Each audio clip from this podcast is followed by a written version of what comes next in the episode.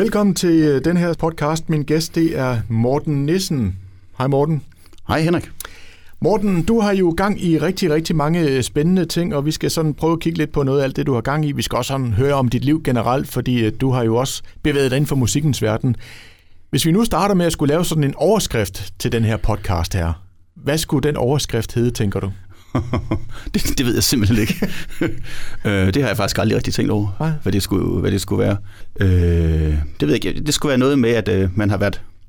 Øh, det ved jeg sgu ikke. Nej. Hvis jeg nu, nu kommer jeg med et forslag, ja. så kan du også øh, sparke mig over skinnebenet, hvis det er helt galt. Øh, fra hardcore metal langhåret til øh, business mand. Det var da en okay overskrift. Det var i hvert fald bedre end det, jeg lige kunne finde på her. Men lad os så starte der øh, fra din ungdom, ikke? fordi som jeg startede med at sige, altså, du har bevæget dig meget inden for musikken, og øh, når jeg siger musikken, så er vi altså over i den hårde afdeling. Prøv lige at, at fortælle om din ungdom, da du var langhåret. Det startede i hvert fald i den hårde omgang, og det var helt tilbage i 89, øh, hvor jeg sammen med nogle kammerater øh, begyndte at, ja, og det var før, før internettet, og det var før alt det her, så det var en helt anden måde, man, man gjorde tingene på. Men der, øh, der begyndte vi sådan noget at tape trade, som det hedder, hvor vi øh, begyndte at at sende demobånd rundt på øh, kryds og tværs af, af landegrænser. Og så fandt vi ud af, at man kunne godt begynde at skrive om de her musik, og så lavede vi sådan nogle fanscenes, øh, hvor man øh, anmeldte demoer og interviewede bands fra Holland, Sverige og så videre, og brev, altså hvor man sendte brevinterviews, spørgsmål den ene vej, jeg fik svar den anden vej, og så voksede der sådan en, så sådan en kæmpe bevægelse, så man sådan var forbundet med hele verden mere eller mindre gennem postvæsenet. Det var ført før PostNord, så det var, men det du siger, er der garanteret mange unge, der vil have svært ved at forestille sig i dag, tænker jeg. Det, det, det var jo den måde, man gjorde det på, ikke? Det var den måde, man gjorde det på, og man kan sige, i dag, øh, der forventer man jo, hvis folk skriver til en på Messenger, så forventer man jo svar inden for de første 2-5 sekunder, ikke? Dengang, hvis man skulle, øh, lad os sige, interview uh, øh, Incantation fra New York, så sendte man jo spørgsmålene øh, i et brev, og så sendte de svarene tilbage, og der kunne godt gå for det første skulle de modtage brev, så skulle de også have tid til at svare det. Og det er jo musikere, vi har med at gøre. Så, og så skulle det sendes tilbage, så det kunne gå flere måneder, før man fik svar. Mm. Men, det, men det, var, det var sådan, det fungerede. Ikke? Altså, det, var, det var ret sjovt. Ja. Men altså, var du selv udøvende musiker? Spillede du musik? Jeg var forsanger i nogle orkester og har forsøgt mig lidt på gitaren, men, øh, men jeg var selv lidt bedre til det her formidling. Øh, så jeg fik lavet nogle blade selv, og så startede jeg et lille pladeselskab tilbage i 93, hvor jeg udgav øh, nogle death metal CD'er. Øh, en af dem er faktisk lige blevet genudgivet på et amerikansk pladeselskab, som synes den var så legendarisk, at den skulle genudgives. Ja. Og så, så skulle jeg så starte på gymnasiet. ja, så blev det alvor. Ja, og så ja. var der ikke tid til det mere. Og så, men så blev jeg så faktisk uh, musikskribent ja. for forskellige musikblade, Jam Magazine og Energy Magazine og, og alt muligt. Ja. Men altså, hvis vi lige, øh, lige fastholder os ved musikken der, øh, som du siger, nu er der noget, der er genudgivet. Altså, var det sådan store ting inden for den her metalgenre, øh, I havde med at gøre her? Altså, vi taler ikke i Metallica størrelse, men der var der er sådan en undergrund, der var der er der sikkert stadigvæk sådan en undergrundsscene, hvor, hvor man sådan også havde hierarkier.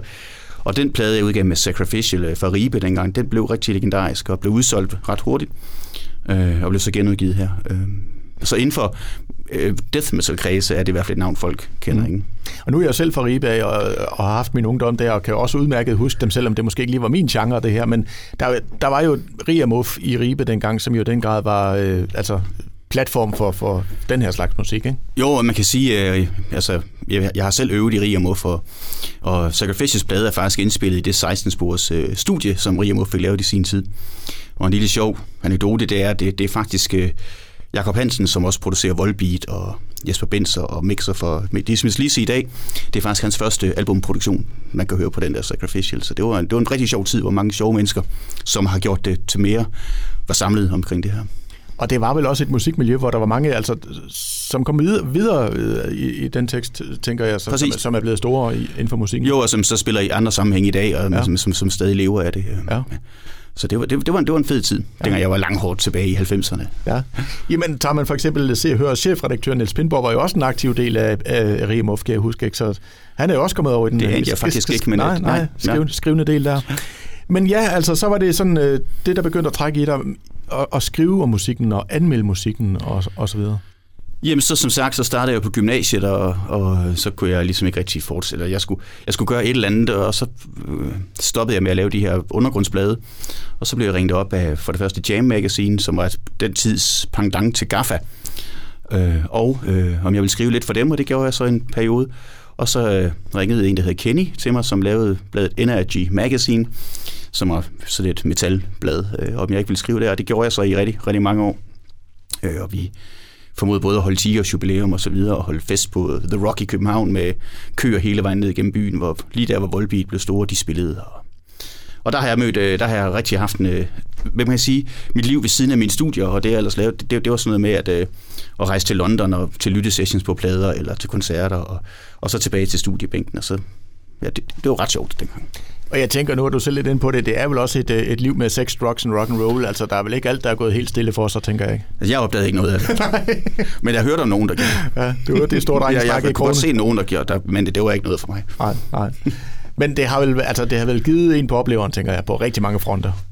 Det har det, det, det, har det, og det er sjovt, at når man sådan selv er i det, så opdager man det jo faktisk ikke, men, øh, men, øh, men når man nu sådan, ja, som, jeg, som du sikkert ved, så er jeg begyndt at skrive lidt af historierne på min Facebook en gang imellem, sådan nogle af de oplevelser, jeg har haft, og så kan jeg godt se, at det er jo egentlig meget sjovt, og det er jo ikke øh, sådan alle, der har prøvet det. Øhm, jeg har faktisk sådan, altså, jeg fik en, en, en god lærestreg på et tidspunkt, for man, som sagt, man, man er jo bare i det, og så synes man egentlig bare, at det er sådan, det er.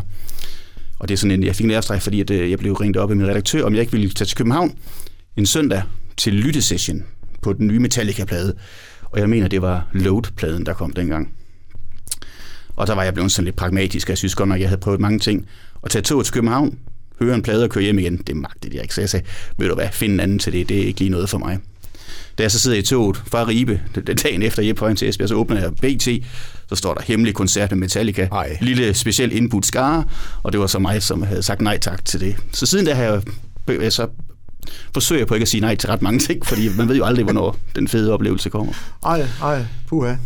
Men altså, er det stadigvæk en øh, musikgenre, du sådan bevæger dig ind for? Hører du stadigvæk den form for musik? Nej, og, jo, jo, jeg hører, men jeg hører mest øh, de, de, de gamle plader, og lidt af det nye. Jeg, ja, det ved jeg ikke.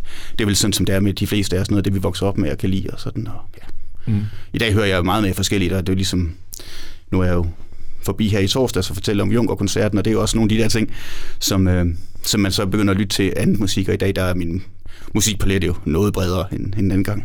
Men hvad var det, den musik gjorde for dig dengang? Jamen for det første, så er det, det var lidt ligesom, øh, ligesom alle unge mennesker i en 14, 15, 16 års alderen, så skal man finde noget, man kan bryde ud af, og man vil helst ikke være en del af det her faste, og så var der bare en, øh, en energi og ja, sådan et, det, det ville fremad, det må sige, det var tydeligt, ikke? og noget af det var, det var også for voldsomt, og noget af det var også for blødt, og det var sådan en mellemting. Og så var der jo det her, vi talte om før, det her fællesskab, og man, der skete rigtig mange sjove ting, og der var rigtig mange kreative mennesker, som var samlet om et eller andet, og det var jo et ret spændende miljø at være en del af. Mm. Og så, øh, hvad, hvad sker der derfra? Fordi altså, du er sådan stille og roligt begyndt at blive lidt mere, skal vi kalde det business-minded, eller hvad, hvad Det kan man godt det? sige, ja. ja, ja. Hvordan var den overgang? Hvordan er det gået til?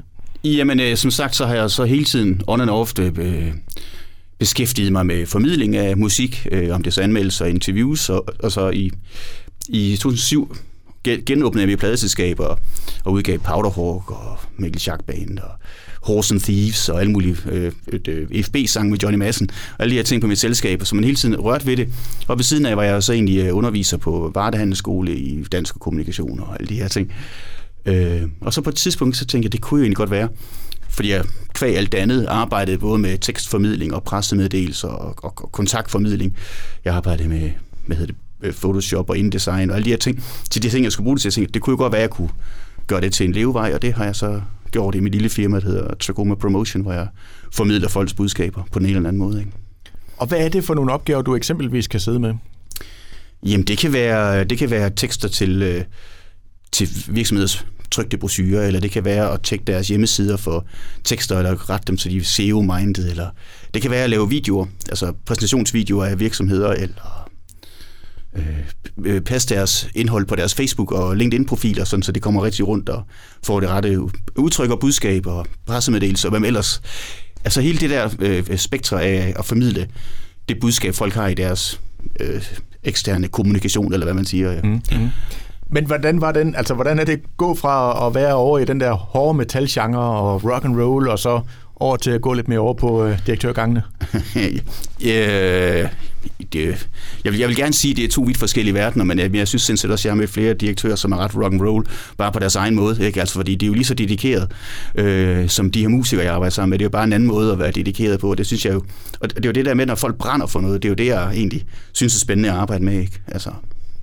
Og det, er vel, det handler vel meget om det, også det du laver, og det er at fortælle den gode historie. Det er jo det, man hører om inden for marketing. Man skal fortælle den gode historie. Ja, man skal fortælle en god historie og få den frem, og det skal man helst gøre øh, øh, selvfølgelig i ord, men også øh, i udtryk.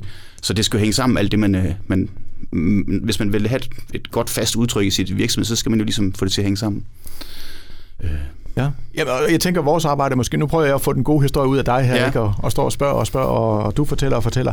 Men det er vel egentlig også det samme, du gør, hvis du skal ind og en virksomhed skal lancere et produkt, så skal du vel ind og finde ind til kernen af den gode historie. Det er nemlig rigtigt, og det er garanteret, lige nu kunne du garanteret godt fortælle min historie meget bedre end mig, for det er jo lidt det, man oplever, fordi at, øh, når jeg er ude og skal snakke med virksomhed, så at vi, i hvert fald her i Vestjylland, der har vi ret svært ved at, at fortælle en god historie om os selv. Øh, og så skal man, når man så skal finde den, så skal man lytte til de her små guldkorn, som kommer, når man øh, interviewer og snakker med, med de her virksomhedsledere, eller hvem det er. Fordi vi ikke kan fortælle historien selv. Det er altid dem, der lytter, der kan sige, det der, det er en god historie, fordi det kan man ikke selv vurdere. Mm. Det er lidt sjovt. Mm. Men det er også sjovt at finde ind til den kerne, tænker jeg. Det er nemlig sjovt, når man så rammer den, og, så, og, når man så præsenterer den for nogen, og siger, ja, det var, det var en god vinkel, eller ja, det, det, sådan vil vi gerne fremstå, eller det, det er ret fedt. Ja.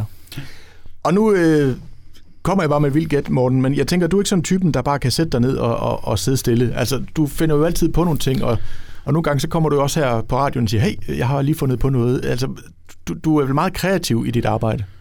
Øh, ja, det får jeg i hvert fald at vide. Øh, jeg ved ikke om, jeg, jeg, jeg, jeg får i hvert fald idéer hele tiden, altså ligesom jeg, jeg har startet det her Butikker Esbjerg med den her portal, som øh, folk kan komme på, eller da jeg i sin tid var med til at starte med den Esbjerg, eller, og alle de her ting. Altså, der kommer nogle idéer en gang imellem, og, og så kan jeg godt lide at følge dem til dør. Så når man så har nogle redskaber allerede, så man ved, at vi kan gøre sådan og sådan, så er vi allerede lidt i gang. Så er man jo allerede nogle skridt fremme. Og det, det er rigtigt, ja. ja. Jeg får idéer en gang imellem, ja. ja. Og Butikker Esbjerg, lad os lige prøve at tage fat i den, fordi det er jo sådan, øh, kan man kalde det din, din sidste baby? kan man, det er noget, du har gået og puslet lidt om. Ja, det er, ja, ja, jeg ved ikke, altså, jeg har både annonceret for den her på Ret Victoria og i aviserne osv., og, og der har også været en masse omtale, så jeg tror måske mange kender den, men det er sådan en portal, hvor Esbjergs butikker kan blive samlet et sted, så man øh, som kunde ikke skal sidde og google alle ting for at finde tøjbutikkerne, eller caféerne, eller hvad der nu er af butikker, øh, sådan at man bare skal klikke ind et sted, og så kan man få en oversigt over, hvad der er butikker. Og den startede faktisk, øh, jeg startede ideen øh, lige før corona brød ud i marts måned, og der fik jeg faktisk en god stak butikker med, men så døde det hele. Men øh, nu øh, er butikkerne vågnet op igen, og nu er der ved at være 35 butikker på, og, nogle, og der kommer nogle flere nu her. Mm. Øh, og det de kan derinde, det er, at de får sådan en profil, hvor øh, man som kunde ret hurtigt kan danne et overblik over, øh, hvor butikken ligger, hvad den kan, hvem der er ansat, øh, hvad de har udvalg, hvor deres øh, sociale medier er, eller links til, og hvis de har videoer, kommer det på. Sådan en, altså en, en, en præsentation ret hurtigt, både med anmeldelser, øh, visuel udtryk, beskrivelse og alle de her ting.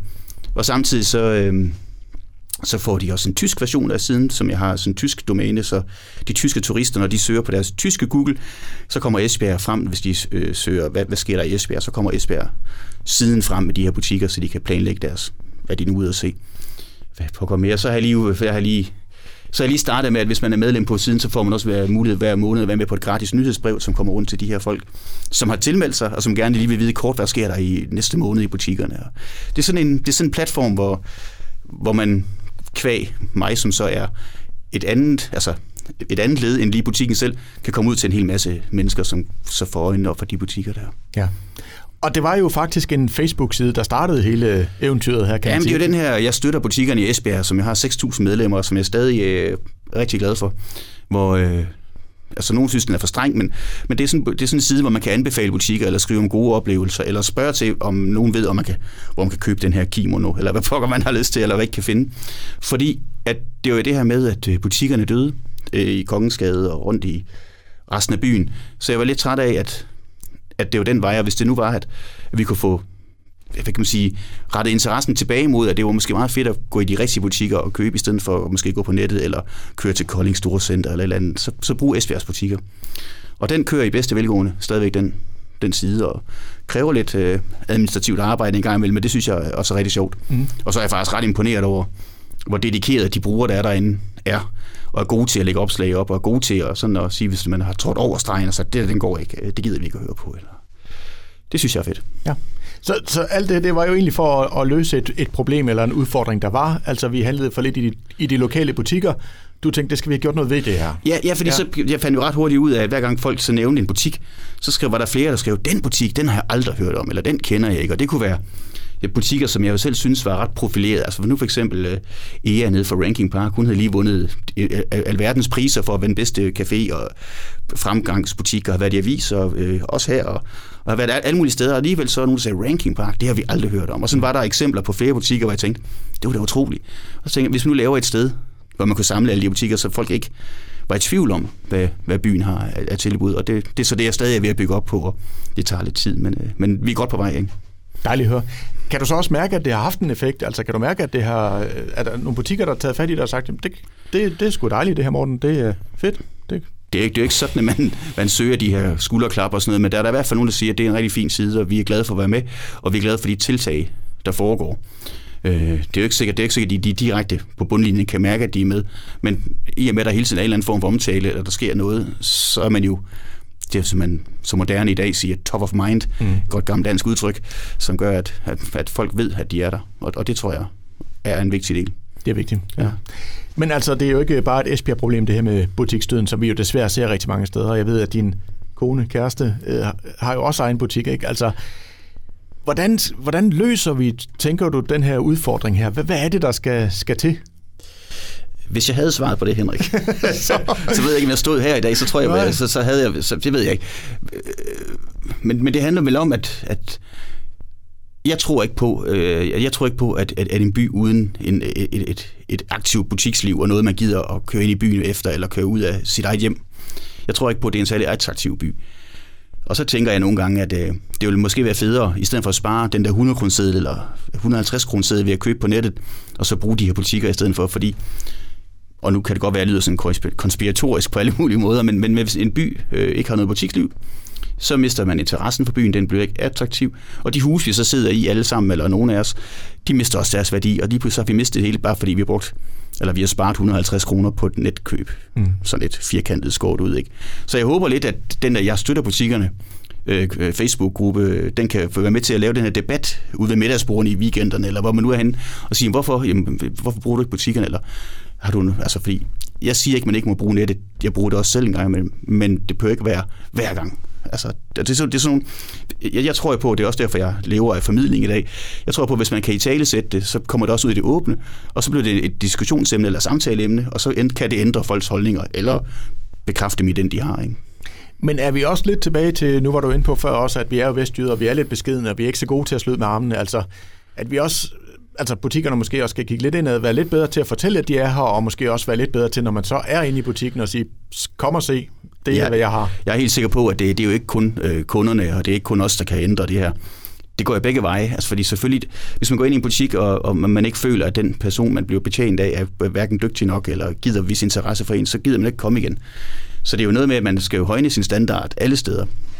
Og ligesom jeg startede med at sige på den tidspunkt tidligere i den her samtale, at det der med, at vi forventer svar ret hurtigt, men vi forventer altså også en god reaktion ret hurtigt, hvis vi går ind i en butik. Eller hvis vi, altså, vi kan godt føle, at, at man er set, og hvis man så beder om noget, så føler man også, at man bliver taget alvorligt.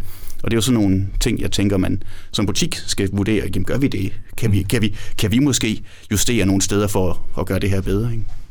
Ja, i virkeligheden også fortælle den gode historie, som du jo er ekspert i. Og så igen fortælle den gode historie, som, ja. øh, som de, og det har de alle sammen. De har været deres gode historie, det er jeg ikke i tvivl om. Altså. Ja. Corona øh, har plaget og plager jo stadigvæk vores land. Øh, altså, i forhold til din business, altså hvordan har du øh, mærket til corona? Jamen, øh, så snart at øh, der blev lukket ned for landet, så ringte alle mine faste kunder og sagde, vi skal ikke lige bruge dig et stykke tid. så tænkte jeg, nå for pokker. Så, så, så, øh, så jeg brugte lige noget tid på sofaen og tænkte, hvad pokker skal jeg så lige? Men så tænkte jeg, det er jo ikke noget, det er ud af mine hænder, jeg kan hverken gøre fra eller til. Så, øh, så jeg brugte faktisk, øh, vi var så heldige lige i starten af coronaen, at der kom noget godt vejr, så jeg byggede sådan en stengær hjemme på vores terrasse og arbejdede lidt på noget mørtel og nogle tunge sten og var øm i kroppen om aftenen, og det var fint. Og så begyndte den her, altså så tænkte jeg, at det kan godt være, at at, øh, at mit, mit rigtige firma lige nu står stille, men jeg har den her butik og Esbjerg, som også lige nu står stille, men hvis jeg nu arbejder lidt med at få det helt på plads og gøre siden helt klar og færdig og sende nogle mails og nogle instruktionsvideoer til de interesserede butikker, så kunne man den vej begynde at arbejde, mens folk alligevel havde tid til at sidde hjemme og, og undre sig, hvad der foregik. Og det gjorde jeg faktisk rigtig meget, og, og det gjorde faktisk, at, øh, at der kom nok at lave øh, til sidst. Øh, ja, så corona ellers, jamen, så har jeg, jeg er god til at holde mig lidt for mig selv, og jeg behøver ikke at, at, at opsøge øh, nattelivet, hvor man åbenbart ifølge medierne i dag både bytter isterninger med hinanden og så videre. Jeg ved ikke, hvad der foregår, men det har jeg ikke behov for. Øh, øh, jeg tager så til gengæld til koncerter for, på tobakken. Nu har jeg fået at vide, at det foregår sådan i rimelig Altså det, det foregår med alle coronahensyn ja. og afstand, afspritning, og man kan jo i trygt være der. Ikke? Ja. Så det vil jeg glæde mig til, for jeg har ikke været til en rigtig koncert, øh, siden det lukkede ned. Ja. Og det er lidt svært for en som mig. Det var det, det var det. Og så skal vi lige runde her til sidst, Morten, fordi jeg ved, sådan en af dine andre lidenskaber, det, det er fodbold. Jeg har i hvert fald lagt mærke til, at du kommenterer ret ofte øh, fodboldsituationen i Esbjerg. Hvordan ser du hele den situation lige nu, som, øh, som EFB er i?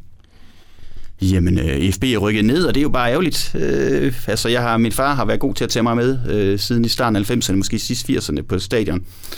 Jeg kan ikke huske, om vi måske lå i 3. division dengang, det var så også før en Superliga og så videre, men, men har været tid på det stadion og se rigtig mange kampe. Øh, og for mig, jamen, jeg ved ikke, om det er en forbandelse af første division, men jeg kan jo godt lide det der med, at, at unge talenter får muligheden for at blomstre, og jeg kan godt lide, at, at, at, øh, at, at det er FB, der, der spiller, og ikke alle mulige spillere fra, fra udlandet. Selvfølgelig skal man også købe en gang imellem, men det skal ikke være det, der er det hele. Så lige nu, jeg, jeg glæder mig til at, at se de her første divisionskampe, selvom nu så jeg kampen mod var det Skive, og det var jo lidt en flad fornemmelse med det her stadion, som, som nærmere ligner øh, en serieklubs. Men omvendt så er det jo bold, boldspil, det handler om, og det synes jeg er et vanvittigt spændende spil. Også om det, selvom det er første division. Og FB, det, jamen, FB dem kan jeg bare ikke lade være med at følge med. så det har ikke ændret på situationen, at de nu, lige nu i hvert fald er i, i første division? Ikke for mig i hvert fald. Det har det måske for FB, men for mig har det ikke ændret. Altså, jeg er lige så vild med FB som nu, som jeg var dengang. Og, og, og synes, det er spændende. Jeg håber selvfølgelig, at rykker op i Superligaen. Det er så selv sjovere at spille med de bedste hold, ikke? Men når det ikke bliver muligheden, så må man jo, så må man jo se det der. Ja. Morten, det var en øh, fornøjelse at høre din øh, historie, og så vil jeg da sige tak for besøget. Men tak fordi du ville bruge lidt tid på mig, Henrik.